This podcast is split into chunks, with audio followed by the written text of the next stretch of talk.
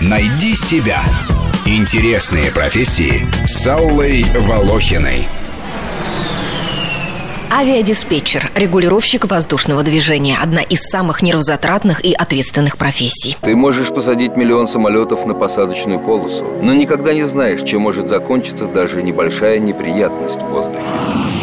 Авиадиспетчеры управляют движением самолетов, начиная с момента запуска двигателя лайнера и заканчивая заруливанием его на стоянку после полета и посадки. В управлении у диспетчера может находиться до 20 самолетов одновременно. Таким образом, за одну смену воздушный лоцман отвечает за большее количество жизней, чем хирург за всю свою карьеру. Самое важное, чтобы пассажиры выжили, а не прилетели вовремя, говорит авиадиспетчер, герой фильма «Управляя полетами».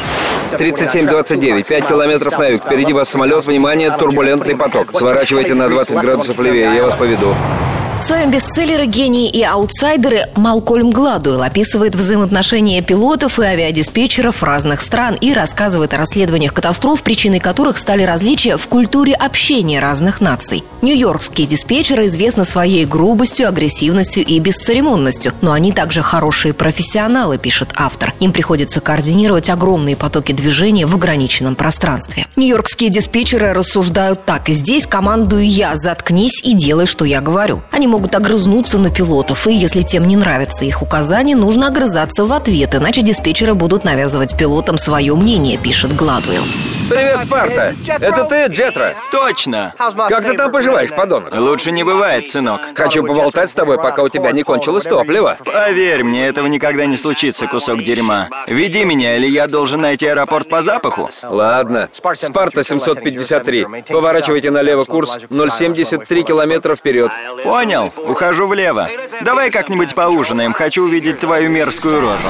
Если вы не привыкли к подобному обмену любезностями, авиадиспетчерская служба Нью-Йорка внушит вам страх. И этот страх может довести пилотов до катастроф, потому что те не решаются четко обозначить проблему. Так что отношение пилотов и диспетчеров – тонкая штука. А бывает, пилоты обижаются, почему это они должны уступить кому-то очередность на посадку. Или пытаются играть в обгонялки. Каждые два года диспетчеры проходят врачебно-летную экспертную комиссию, которая выдает заключение о профпригодности. Раз в три года курс повышения квалификации. Обязательно знание английского языка, особая психологическая подготовка, развитое пространственное воображение, умение творчески применять установленные правила.